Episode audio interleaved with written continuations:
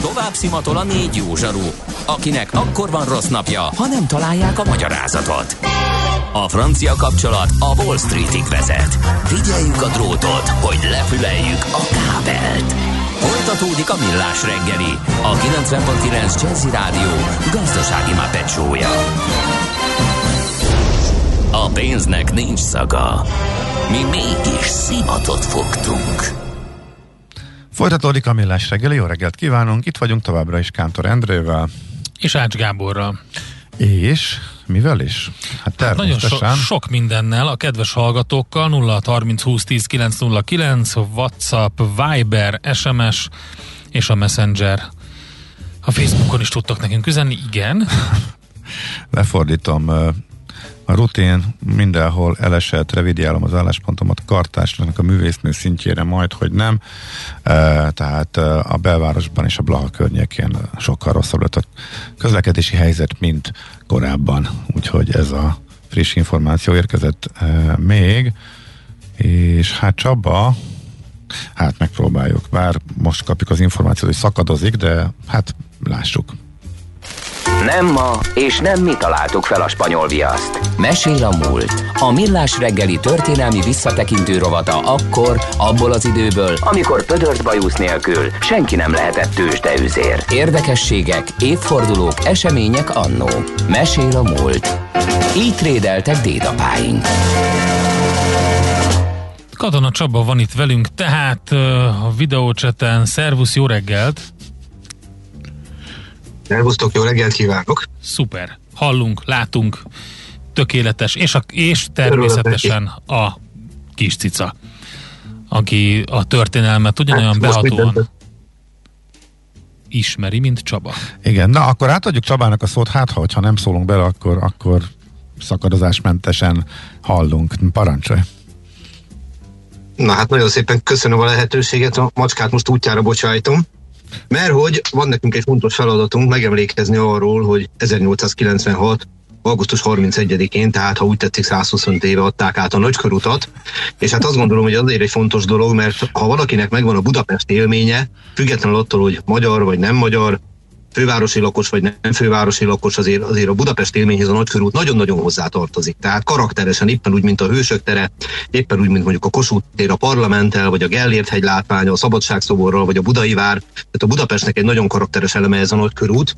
És hát mindig hajlósak vagyunk úgy gondolni rá, hogy mindig is volt nagykörút, nem volt mindig nagykörút, ez a modern városnak köszönheti a létét, nem véletlenül 125 évvel ezelőtt adták át, a körútról nekem elsődlegesen nagyon sokszor eszembe szokott jutni, ugye Kosztolányi Dezsőnek a verse a Budapest, amikor írja, hogy ó, én szeretlek áhítottal, tornyos, kavargó, büszke Pest, ugye ez a szinte szerelmi vallomás a város iránt, és ennek azért van két olyan sora ennek a versnek, hogy kék és, amikor írja, hogy kék és forró az éjszaka, halka hegedű hurzaja, de mi a lényeg? Édes gyönyörtől fuldokolva megyek ki a körútra nyomba. Tehát ennél szebben nehéz kifejezni, hogy a modernkori városlakónak mit jelentett ez a körút. Tehát hogyan jött létre ez a körút? Vissza kell mennünk valójában. Dacára, hogy 1896. augusztus 31-én volt a hivatalos átadás Budapest egyesítéséig. De arról már beszéltünk itt is, többször is. 1873-ban egyesítik Budapestet, négy törvényhatóság területéből, tehát ugye Buda, Pest, Óbuda és a Pestpiris Soltkiskun megyéből kikebelezett Margit sziget területéből áll össze a főváros, és ez mennyire tudatosan és mennyire megtervezetten történt meg, azt semmi sem bizonyítja jobban, mint hogy magára a városegyesítésre 1873-ban kerül sor, de már 1870-ben létrejön az a szervezet, amelyik tulajdonképpen Budapest modernizációját levezényli. Ez nem más, mint a fővárosi közmunkák tanácsa. De gondoljunk bele, hogy főváros még nincs, mert az majd lesz 1873-ban, de fővárosi közmunkák tanácsa az már van. Hogy áll össze ez a fővárosi közmunkák tanácsa? Hát úgy áll össze, hogy ide delegálnak küldötteket Pestváros képviselői, mindjárt hatot, Budaváros képviselői hármat, meg a kormány kilencet. És innentől kezdve tegyük fel a kérdést, hogy ki volt az, aki a döntőt kimondta Budapest fejlesztésében? Vajon? Természetesen a kormány. És rögtön tegyük azt is hozzá, hogy ki volt a fővárosi közmunkák tanácsának az elnöke, úgy hívták, hogy ifjabb Andrási Gyula. Nem a fővárosi közmunkák tanácsa elnöki posztja volt a főállása, hanem a miniszterelnöki. Na hát ebből következően látszik, hogy egy nagyon határozott kormányzati szándék van a főváros fejlesztése mögött, és még egy dolgot fontos itt leszögezni, mert ez is hozzátartozik ahhoz, hogy miért lesz egy ilyen, egy ilyen fővárosunk, és azon belül egy ilyen nagy körútunk. Nem idézőjelben mondom, csak Magyarország fővárosának szánták az Egyesített Budapestet, hanem birodalmi fővárosnak, hiszen ne felejtsük el, részei vagyunk a pár évvel korábban létrejött osztrák-magyar monarchiának, és egy olyan város szeretnének feltenni a térképre, amelyik alkalmas arra, hogy Bécsnek a méltó vetélytársa, de minimum partnere legyen. Tehát ugye a dualizmusnak a lényege, hogy van önálló magyar kormány, van önálló magyar miniszterelnök, vannak az önálló törvényeink, Következésképpen egy önálló olyan főváros kell felmutatnunk, ami a birodalmi fővárossal is felveszi a versenyt. És ennek jegyében indul el Budapest fejlesztése, és ez magyarázza azt meg, hogy a kormányzat miért vállal ekkora szerepet ebből, hogy megsegítse a fővárosnak úgymond a fejlődését. Vannak kételyek, tehát a budaiak konkrétan azzal érvelnek, hogy azért nem jó ötlet az egyesítés, mert majd a hatalmas Pest érdekei el fogják nyomni a jóval kisebb Budának az érdekeit a közös kasszában és minden egyéb közös döntésben. A pestiek sem rajonganak feltétlenül az ötletéért, ott meg azok az érvek hangzanak el, hogy az alapvetően németül beszélő, nem igazán magyar városnak nevezhető, a hegyek meg a Duna közé szorított konzervatív, picike Buda, ez vissza fogja húzni a multikulturális, dübörgően fejlődő, a szabadkereskedelem értelemre építő Pestnek a fejlődését már Budapestként, tehát hála Istennek ezek a kételyek nem bizonyultak valósnak, és így indul el aztán az a fajta fejlesztés, aminek részét képezi a nagykörút kiépítése is. A legismertebb része persze ennek a fejlesztésnek a, a sugárút, ugye a későbbi Andrási út. Most maradjunk a nagykörútnál. Kezdjük mindjárt ott, hogy mi szükség volt a nagykörút kiépítésére. Hát azért volt erre szükség, mert ugye a hagyományos Pest városa, és akkor most Budát hagyjuk ebből a szempontból, az valójában ugye a kiskörút nyomvonaláig tartott valamikor. Ugye a mai napig megtalálhatóak a középkori városfalnak a nyomai, tehát körülbelül úgy képzeljük el a dolgot, hogy ahol a mai Kálvin tér van, ott volt a Kecskeméti kapu, ahol a mai Asztória, ott volt a 60 kapu, és ahol a Váci utca beletorkolik a Vörösmarty térbe, ott volt a Váci kapu. És ez a kiskörút nyomvonal így lényegében kijelölte a hagyományos középkori Pestnek a határait, de természetesen a törökök elűzése után, tehát 1600-as évek végétől, 1700-as évek elejétől Pesthez különféle külvárosok kezdtek tapadni, méghozzá a hatalmas bevezető utak mentén, hát gondoljunk például a 60 utcára, vagy gondoljunk a, a Kecskeméti utcára, gondoljunk az Üllői útra, gondoljunk a Kerepesi útra, ezek így jöttek be a városba, és biztosították ugye azt a fajta kereskedelmet, aminek az elosztó központjára a Pest volt. Ugye vidékről hozták be az árut, illetve vitték innen tovább. És ezek a hatalmas utak, ezek tulajdonképpen a Pest mellett létrejövő külvárosokat majdnem, hogy önálló településekké szabdalták, de talán túlzás még a település szó is, hiszen úgy képzeljük el ezeket az utakat, mondjuk a mostani Rákóczi utat, vagy annak a folytatását, hogy kis épületek, bajorságok álltak mellette, veteményes kertek, egy-egy fogadó, vagy valami hasonló, vagy gazdasági épületek, de semmiképp sem volt olyan nagyvárosi külseje, mint ahogy azt ma látjuk. És ezek lényegében véve önálló életet éltek, nem véletlenül kaptak önálló neveket, ugye gondoljunk csak az ilyen elnevezésekre, ugye a hazur uralkodó ház tagjairól kapták a neveket, hogy Terézváros, Ferencváros, és így tovább. És nyilvánvaló volt, hogy egy város akkor tud fejlődni, és akkor tud tovább menni, ha van egy hatalmas összekötő útja. És ez lett a nagykörút, ami ugye egy ilyen külső karé, úgymond a kiskörút után kifelé menet, és ennek a nyomvonalát viszonylag könnyen el lehetett dönteni, mert itt régebben a Dunának egy ilyen holtága, egy fattyúága folyt, tehát itt ugye egy ilyen vízi közlekedés is kialakulhatott volna, és nyilván nem mondok vele újat, de felismerült az ötlet a fővárosi közmunkák tanácsa részéről, nevezetesen Rejter Ferenc ötletére, hogy hát kérem szépen itt egy hajózható csatornát építsünk, és akkor egy kicsit ilyen Velence-szerű lett volna ezen a szakaszon Budapest. El tudjuk most képzelni így a nagy körutat, hogy ott végighajózunk és kiszállunk a hajóból mondjuk a Víg színháznál, vagy igen, bárhol máshol. Igen, én el én el. Tök, mert... tök jó lett volna. Négyes, hatos helyett Vaporetto. Hát, Egyrészt, igen. másrészt, hogyha aki olvasta, és talán ezt a könyvet már többször citáltam a Mesél a múlt rovatban, hiszen annyi mindent érint, amiről mi is beszélünk, Lengyel Péter Macskakő című könyvét, annak az egyik um, idősíkja ebben az időben játszódik, és akkor pont ez az elképzelés uh, forgott, hogy, hogy lehet, hogy ezt meg kéne valósítani, aztán persze később nem valósult meg.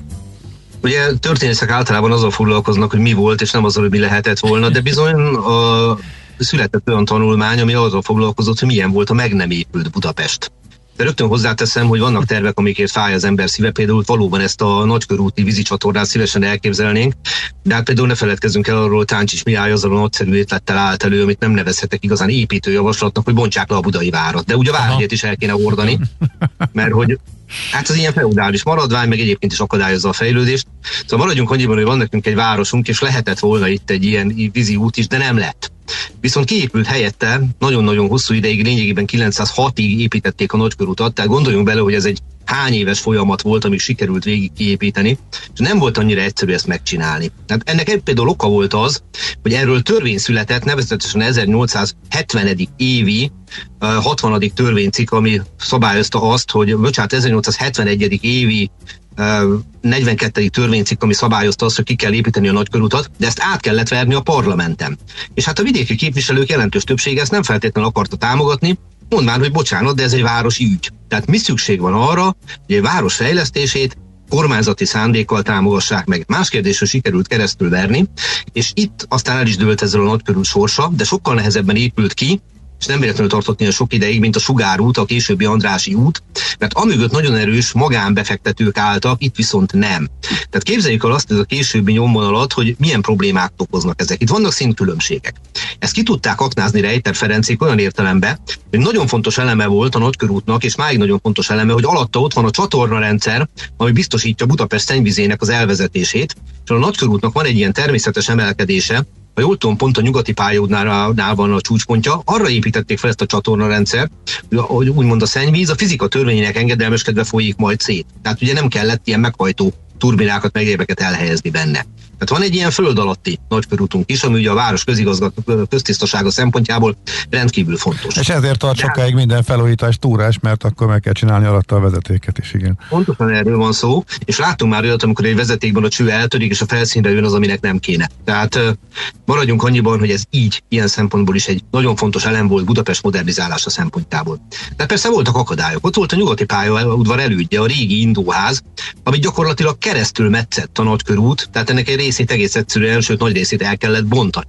Aztán volt olyan épület, amit nem lehetett elbontani, ez a mai Kilián laktanya, az egykori Mária Terézia laktanya, ez a mai nagykörút legrégebbi épülete. Itt ugye régi épületekkel nem számolhatunk, mert azok a kis épületek, amik itt álltak a nagykörút mentén, sőt adott esetben a nagykörút későbbi nyomvonalán, hát ezeket bizony annak rendje és módja szerint lebontották, tehát ezeket nem lehetett mit csinálni, ezeket le kellett bontani, adott esetben ki kellett sajátítani, nem tudom most megmondani pontosan, de ha az emlékezetem nem csal, több mint 250 épületet kellett lebontani, és ezeknek az épületeknek a lebontása, miközben egyfelől a történész azt mondja, hogy Istenem, de kár érte, de csak megnézzük meg a másik oldalát is, ezek rossz állapotban levő, nem városias külsejű, lerobbant, lepattant épületek voltak, igazi külvárosi épületek, és ezek helyett épültek föl aztán a egy, két, három, négy emeletes nagykörúti házak, paloták.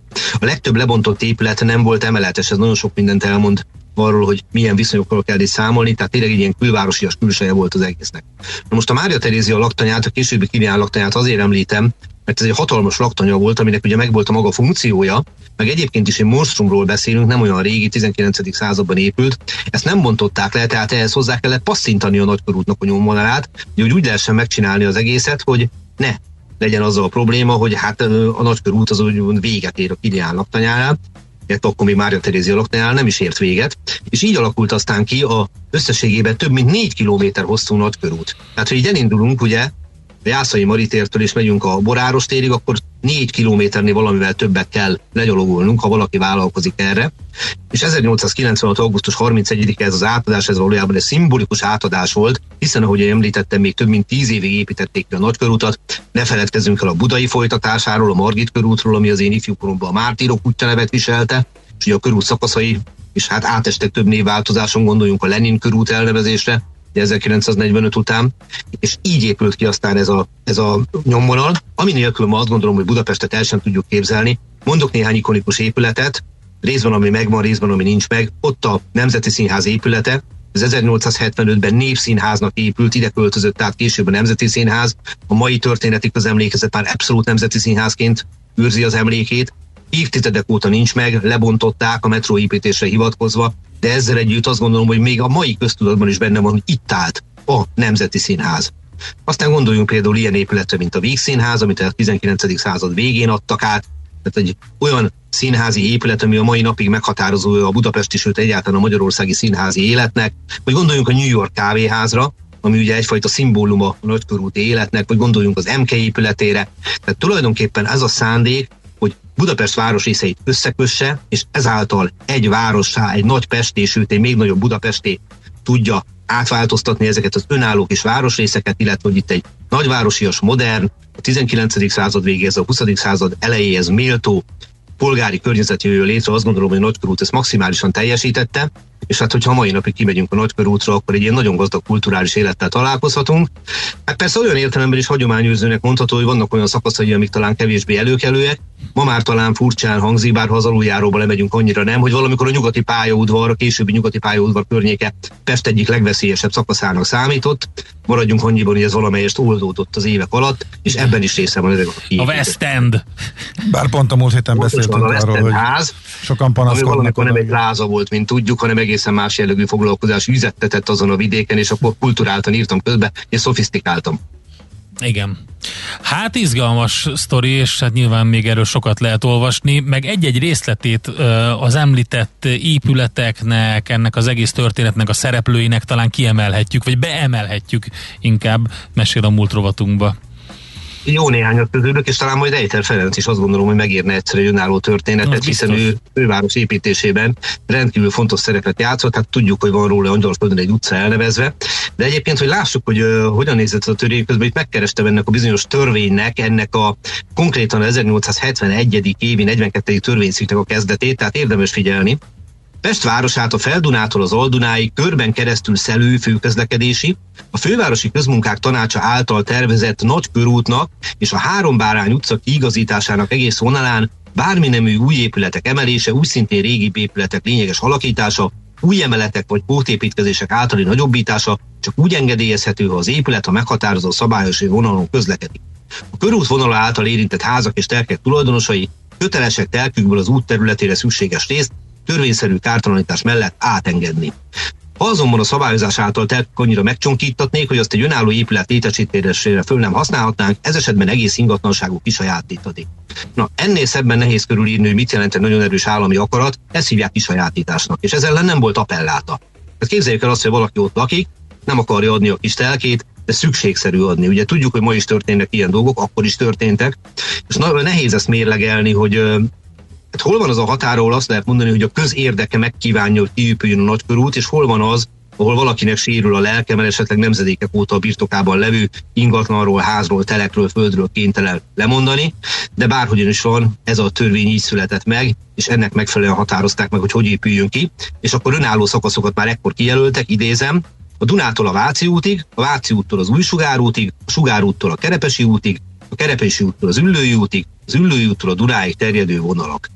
És ha ezt megnézzük, ez gyakorlatilag megfelel a mai körút beosztásnak, úgyhogy akárhogy is nézzük, 125 évvel ezelőtt, amikor átadták a nagykörútat, én azt gondolom, hogy mégis egy sikertörténet vette a kezdetét, de remélem, hogy újabb 125 év múlva el lehet mondani, hogy 250 éves a nagykörút, és akkor is lesz, aki megemlékezik róla, mert van miről. Úgyhogy szeretjük ezt a körútot, én legalábbis biztosan. Hát Csaba, nagyon szépen köszönjük ezt is, csünktünk szavaidon sok érdekességet mondtál, és akkor szabadon fogunk, beemeljük Reitert, meg még hát egy jó pár mindent. Talán esetleg még a West End házról is tudunk egyszer beszélni, lehet, hogy majd a szilveszteri adásunkban. Különösebben nem fájna a lelkemnek, úgyhogy megpróbálhatjuk. okay. Köszönjük szépen Csaba, nagyon szép napot. Köszönöm a figyelmet, szervusztok, minden jót kívánok. Katona Csaba történész beszélt nekünk, vagy mesélt nekünk arról, hogy a nagykörúttal milyen tervek voltak, mielőtt nagykörút lett belőle, hogy a helyével 125 éve adták át a nagykörútat, ez volt az apropó. Mesél a múlt robotunk hangzott el. Kövesd a múlt gazdasági és tőzsdei eseményeit kedreggelenként a Millás reggeliben. És uh, megyünk tovább uh, Jean-Paul Belmondo megemlékezésünkkel. Hamarosan egyébként majd a tőzsde nyitás után kultrovatunkban egy kicsit bővebben beszélünk róla. Most 1977-ben vagyunk, amikor is Claude Zidi egyik első rendezése Uh, ugye őt a végjátékairól ismerjük a francia uh, végjáték filméről, és egy uh, olyan film, amiben Belmondo mellett Raquel Welch játsza a főszerepet. Arról szól a sztori, hogy az esküvőjük napján a hivatásos légitornász pár kudarcot val produkciójuk közben, miközben az attrakciót filmre veszik a Sacré-Cœur lépcsőin Párizs szívében, és Michel okozza a kudarcot, aki ezzel partnerének és szerelmének, Jane-nek a karrierjét is tönkreteszi, ezért az esti esküvőre nem kerül sor, tehát Cselhez folyamodik Michel, elmaszkírozza magát, és híres színésznek adja ki magát, és így próbálja visszahódítani a menyasszonyt. Nem más ebben a szerepben Jean-Paul Belmondo, mint az állat. Úgyhogy egyébként a zenéjét az egyik talán leg ismertebb és nem annyira méltányolt zeneszerző Vladimir Kozma jegyzi, aki egyébként elképesztő jó zenéket csinált 70-es évek filmjeihez. Kősdei és pénzügyi hírek a 90.9 jazz az Equilor befektetési ZRT szakértőjétől. Equilor, 30 éve a befektetések szakértője. A vonalban Deák Dávid üzletkötő, szervusz, jó reggelt!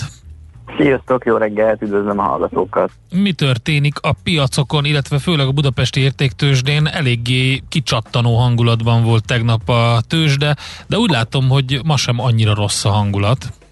Valóban nem rossz a hangulat, ma is azért egy pici emelkedéssel kezdi a kereskedést a Bux Index, 2,1%-os pluszban 52.822 ponton áll, úgyhogy mondhatjuk, hogy ugye csúcsot csúcsra halmoz a Bux Index itt nekünk minden kereskedési napra, és hát egyébként a forgalom is kiemelkedő, mert majdnem 2,5 milliárd forint így az első 41 perc után, amit azért így látva az elmúlt heteket mindenképpen azt mondanám, hogy, hogy magas a forgalom.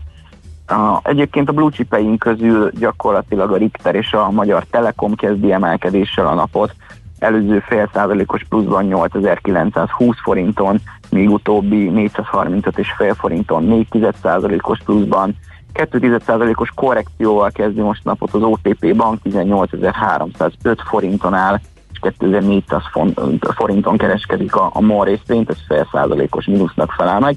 Tehát igazából a nap érdekessége továbbra is a Forágyi, aki 10%-os pluszba kezdi mai nap is a, a kereskedést 1094 forinton áll, és gyakorlatilag az egyik legforgalmasabb papír is most így a, az első 40 Hát igen, lehet alapján. látni, hogy itt van itt lényegében ezek a, a, a kisebb, közepesebb papírok, ugye, amikről sokat beszélünk mostanában, ezek, ezek viszik a, a bétet, és az azt jelenti, hogy visszajöttek a sztorik, meg az izgalom, ugye nem csak a négy nagy, itt a 4IG, Autovalis, Masterplast, Waberers, őróluk beszéltünk sokat az elmúlt időszakban.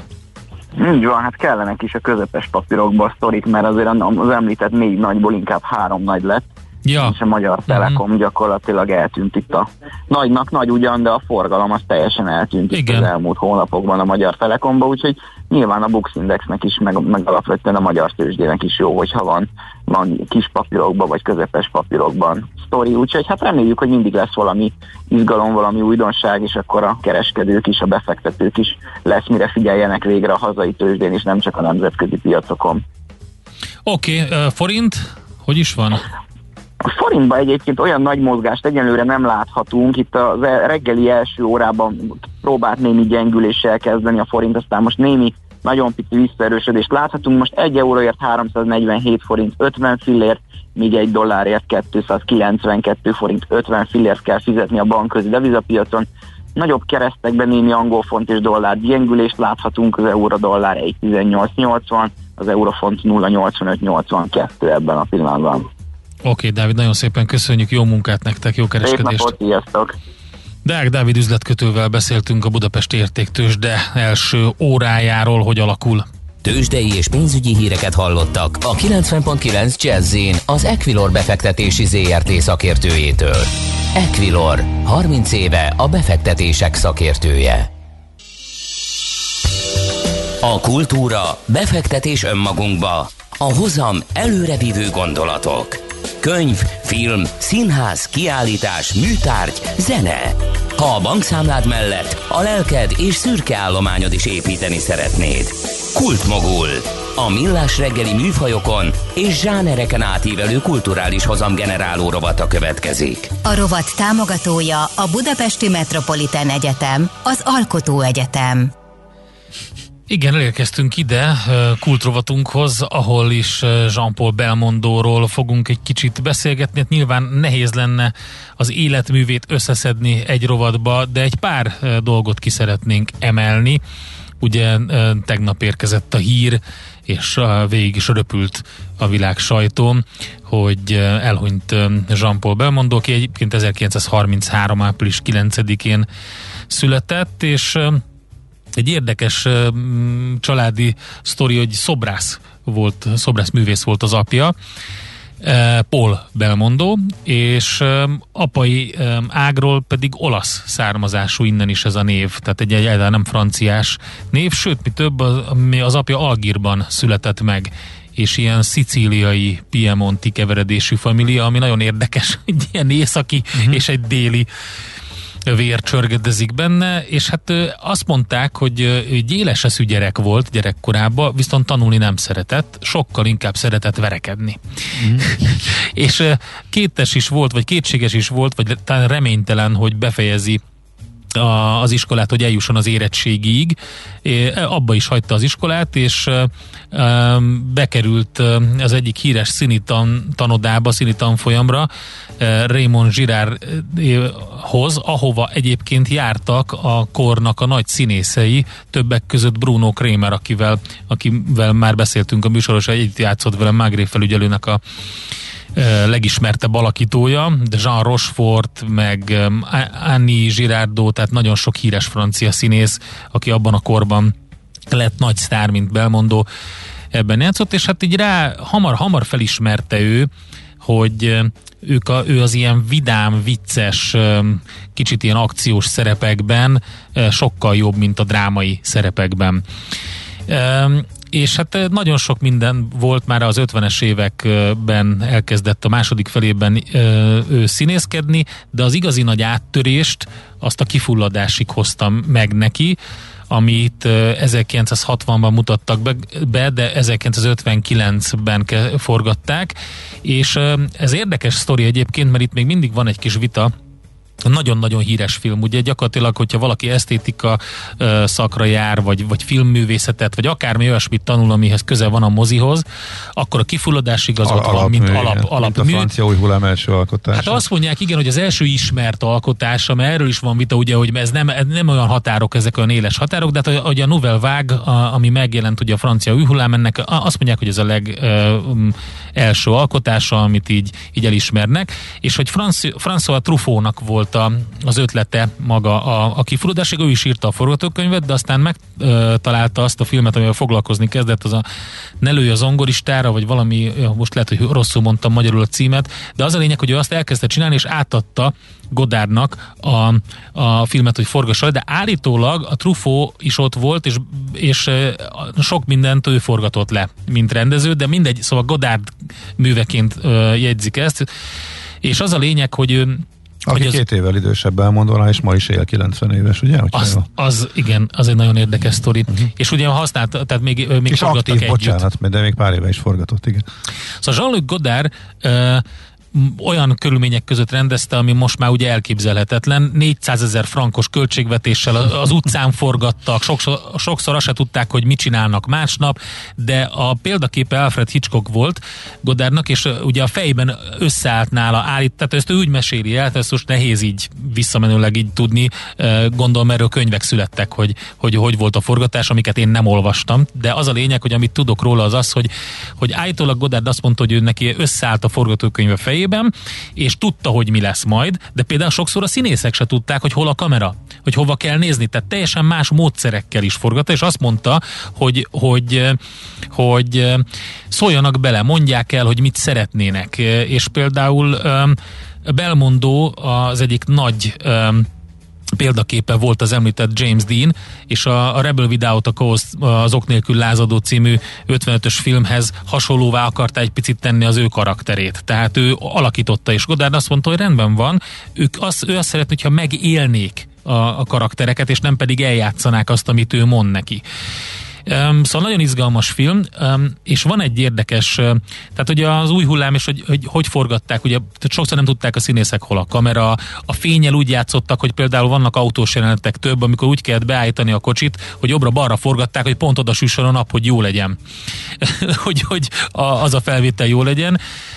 És maga az az egész ugye az, hogy nem lineáris a sztori mint például az olasz neorealizmusban, vagy, a, vagy az angol korabeli kitchen drámákban, és nem olyan lassú, hanem ez a ugrándozó filmmesélés történt. Úgy hívják, hogy ugrándozó múzsa, amikor össze-vissza kap. Hát nyilván mi, nekünk már ez egyszerűbb ugye ehhez kapcsolódni, mert Tarantino filmjeiben sokszor előfordul ilyesmi, de akkoriban ez nem volt divatos, és azok a fajta kikacsintások sem, amiket használt, tehát vannak benne utalások, látok mindenféle olyan szövegrészlet, vagy, vagy mutatnak egy képet, ami valamire utal, ez se volt nagyon jellemző. Maga a film tehát 60-ba került a mozikba, és elég nagy, elég nagy siker is volt. Akkor jókor volt jó helyen belmondva. Jókor, jókor de, abszolút. De talán ez nem kicsi, nem csorbítjuk az ő De és olyan, olyan karakter is volt, aki ezt jól el tudta játszani. Van egy magyar vonatkozása a kifulladásignak, mert ja, hogy igen, ő egy Kovács piti, piti autótolvajt játszik, aki megöl egy rendőrt, ugye, és menekülnie kell. Találkozik egy amerikai csajjal, akit megpróbál rávenni, hogy ő meneküljön el vele, és menjenek át Olaszországba. És hát ő Kovács László egyébként Úgyhogy érdekes, egy nagyon klassz egyébként a, a filmnek a, a soundtrackje, érdemes meghallgatni. De ez ugye egy tisztelet a adás a rendező Magyarországról a forradalom után Franciaországba kivándorolt barátja, az, az szintén filmes a karakter, így van. Szabó László előtt, és onnan jött a név, igen. Így van, um, van egy uh, autós jelenet benne, egy ilyen üldözés, vagy ilyen versenyszerű, a, abban um, az alatt megy ez a zene.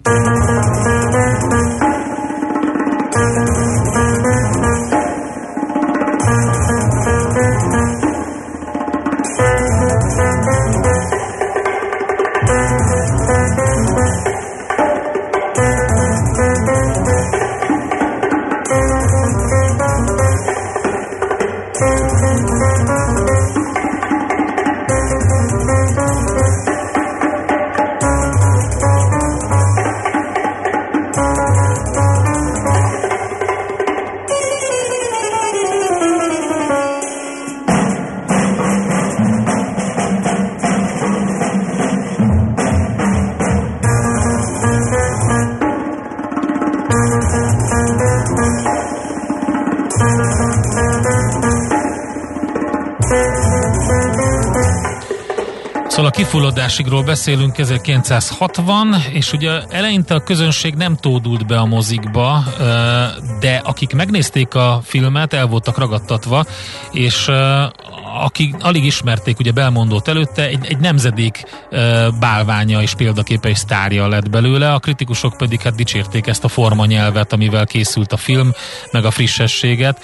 Úgyhogy ez egy óriási mérföldkő volt Jean-Paul Belmondo karrierjében. És akkor most eh, átugrunk 1983-ra, ahol hát szerintem mindenki számára az egyik legnagyobb klasszikus belmondó filmről lesz szó. A kellemes húsvéti ünnepeket, de, nem? De, de, nem az egyébként. Az is az a környék. De figyelj, én dobtam egy hátast, annak jobb az értékelése a port.hu. Tényleg? Szóval ő sokszor játszott ilyen, a, tehát box, a boxolást egyébként 1950-ben hagyta abba, uh-huh. mert boxoló is akart tenni, aztán abba hagyta, de so, szerette ezt a, ezt a bőrleszkes, akciós, vicces kedvű, nyomozó karaktert. Tehát ez mindenkinek megvan, amilyen ő volt. Tehát nem az a kicsit szomorkás, mint a, mint a profiban, az a szomorkás hős, hanem az a, a vicces, akiben, ne, akiben nem szabad belekötni. És van egy film, 83-ban Philip Jordan felügyelő, ami mindenre elszánt rendőr, ugye, aki lekerül Marseille-be, és a, a megpróbálja a Párizs-Marseille drogmafia tengely leleplezését, illetve meg is teszi, ugye tehát felszámolja lényegében, lényegében ezt a bandát. Nagyon érdekes, többek között szerepel a filmben Cseki Cario, aki, aki szintén egy óriási színész lett, és az amerikai Henry Silva, aki nem tudom így mondani neked valamit, de hogyha rákeresel és a, meglátod az arcát Henry Silvának, akkor meg tudom mutatni, tessék, megmutatom Henry Silvát, pont a, ez a jelent, ez a Nem a szemüveges, hanem a másik nagyon Honnan is Ez a, ez a hát nagyon sok maffia filmben, Aha. és a, a Szellemkutyában is például ő volt az egyik olasz uh, maffiózó. ő, ő is benne van ebben a filmben, és hát óriási uh, alakítása Belmondónak nagyon sok bunyóval, uh, boxolásokkal, amikor át behúz egyet az egyik bűnözőnek, aki átesik a kirakaton, és tele van ilyenekkel, és az a kemény kompromisszumot nem ismerő zsaru, ráadásul egy ilyen tiszteletadás is az amerikai gangsterfilmeknek, meg ilyen rendőrfilmeknek, van benne egy Mustang, ha jól emlékszem, egy kicsit feltupírozott Mustang, amivel van autós üldözés, és az egész egy kicsit erre az amerikai sztorira haja az maga a, a, a, a történet is.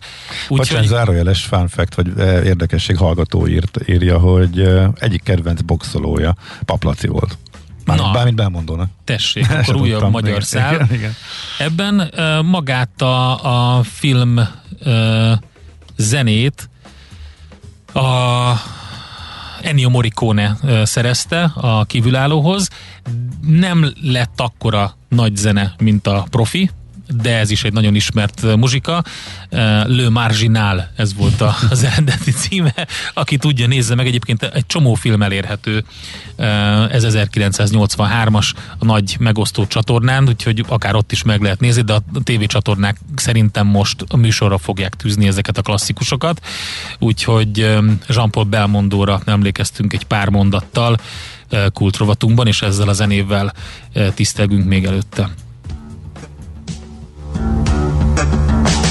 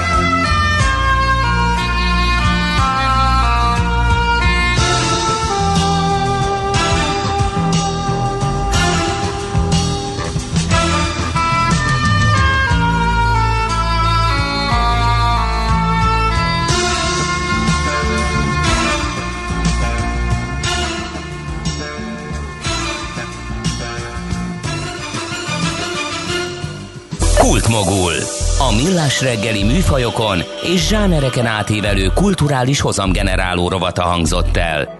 Fektes be magadba, kulturálódj! A rovat támogatója a Budapesti Metropolitán Egyetem, az Alkotó Egyetem.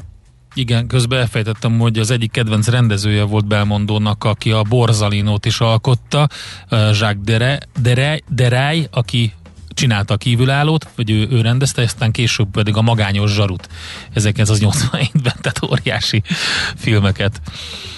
Um, na, és um, mi maradt még hátra? Hát, ahogy az órát nézem, igen, csak az elköszönés. Kedves hallgatók, sok mindent írtak nekünk. Igen. Nagyon szépen köszönjük az észrevételeket, mind a Messengeren, mind a 0630 20 10 9 09-en.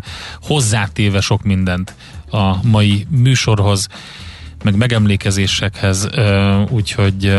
Hát igen, sokat nem is tudtam felolvasni, de Belmondóra nagyon sokan emlékeznek, és nagyon sajn, fájna, fájlalják, illetve írják meg az emlékeiket, illetve a hallgató, akit a már által elvesztett szüleire emlékezteti illetve így egy emlék is távozik. Hát sok ilyen családi Nagyon szépen köszönjük volt. ezeket az emléket, Igen. amit megosztottatok velünk. Úgyhogy én azt mondom, hogy most a zenék kapcsán is nagyon nagy kedvem lett megnézni jó pár filmet, amiben, amiben játszott. Hát sajnos az a borzasztó, hogy néha ez kell, hogy valami ilyen történjen, Igen. hogy az ember újra visszanézze ezeket a filmeket, mind a kifulladásigat, mind a magányos zsarut, vagy a, a kívülállót. Hát meg egy nagy levegő, igen, mert igen. hogy a, az, egy, az egyszer, először megnézendő filmek listája is már a igen. 50-et súrolja nálam, amire nem jutott még idő, úgyhogy igen, és ebben hogy fér be, az még hányat szeretnék újra, úgyhogy nehéz ez, igen. Köszönjük, Köszönjük szépen a, a figyelmet. figyelmet. Holnap is itt leszünk. Így is van, holnap is itt leszünk. Most utánunk jön egy csomó zene. Hallgassátok továbbra is a jazzit, utána délután uzsonnakamat, majd este millás reggeli ismétlés. Aki pedig lemaradt volna az előző zenékről, meg a témáinkról, millásreggeli.hu-n a podcastek között meg fogja találni már délutántól feltöltve a műsort. Hallgassátok szeretettel. Sziasztok! Már a véget ért ugyan a műszak, a szolgálat azonban mindig tart, mert minden lében négy kanál. Holnap reggel újra megtöltjük a kávés bögréket, beleharapunk a fánkba és kinyitjuk az aktákat. Addig is, keressetek minket az arcaktákban, a közösségi oldalunkon. A mai adás podcastjét pedig holnapunkon. Millás reggeli, a 90.9 Jazzy Rádió gazdasági mapetsója. Ha csak egy műsorra van időd idén, tégy róla, hogy ez legyen az. Csak egy dolog lenne még. Hé, hey, te mit nézel? Nem tudtad? A Millás reggelit nem csak hallgatni, nézni is lehet. millásreggeli.hu Nézzünk, mint a moziban! Műsorunkban termék megjelenítést hallhattak.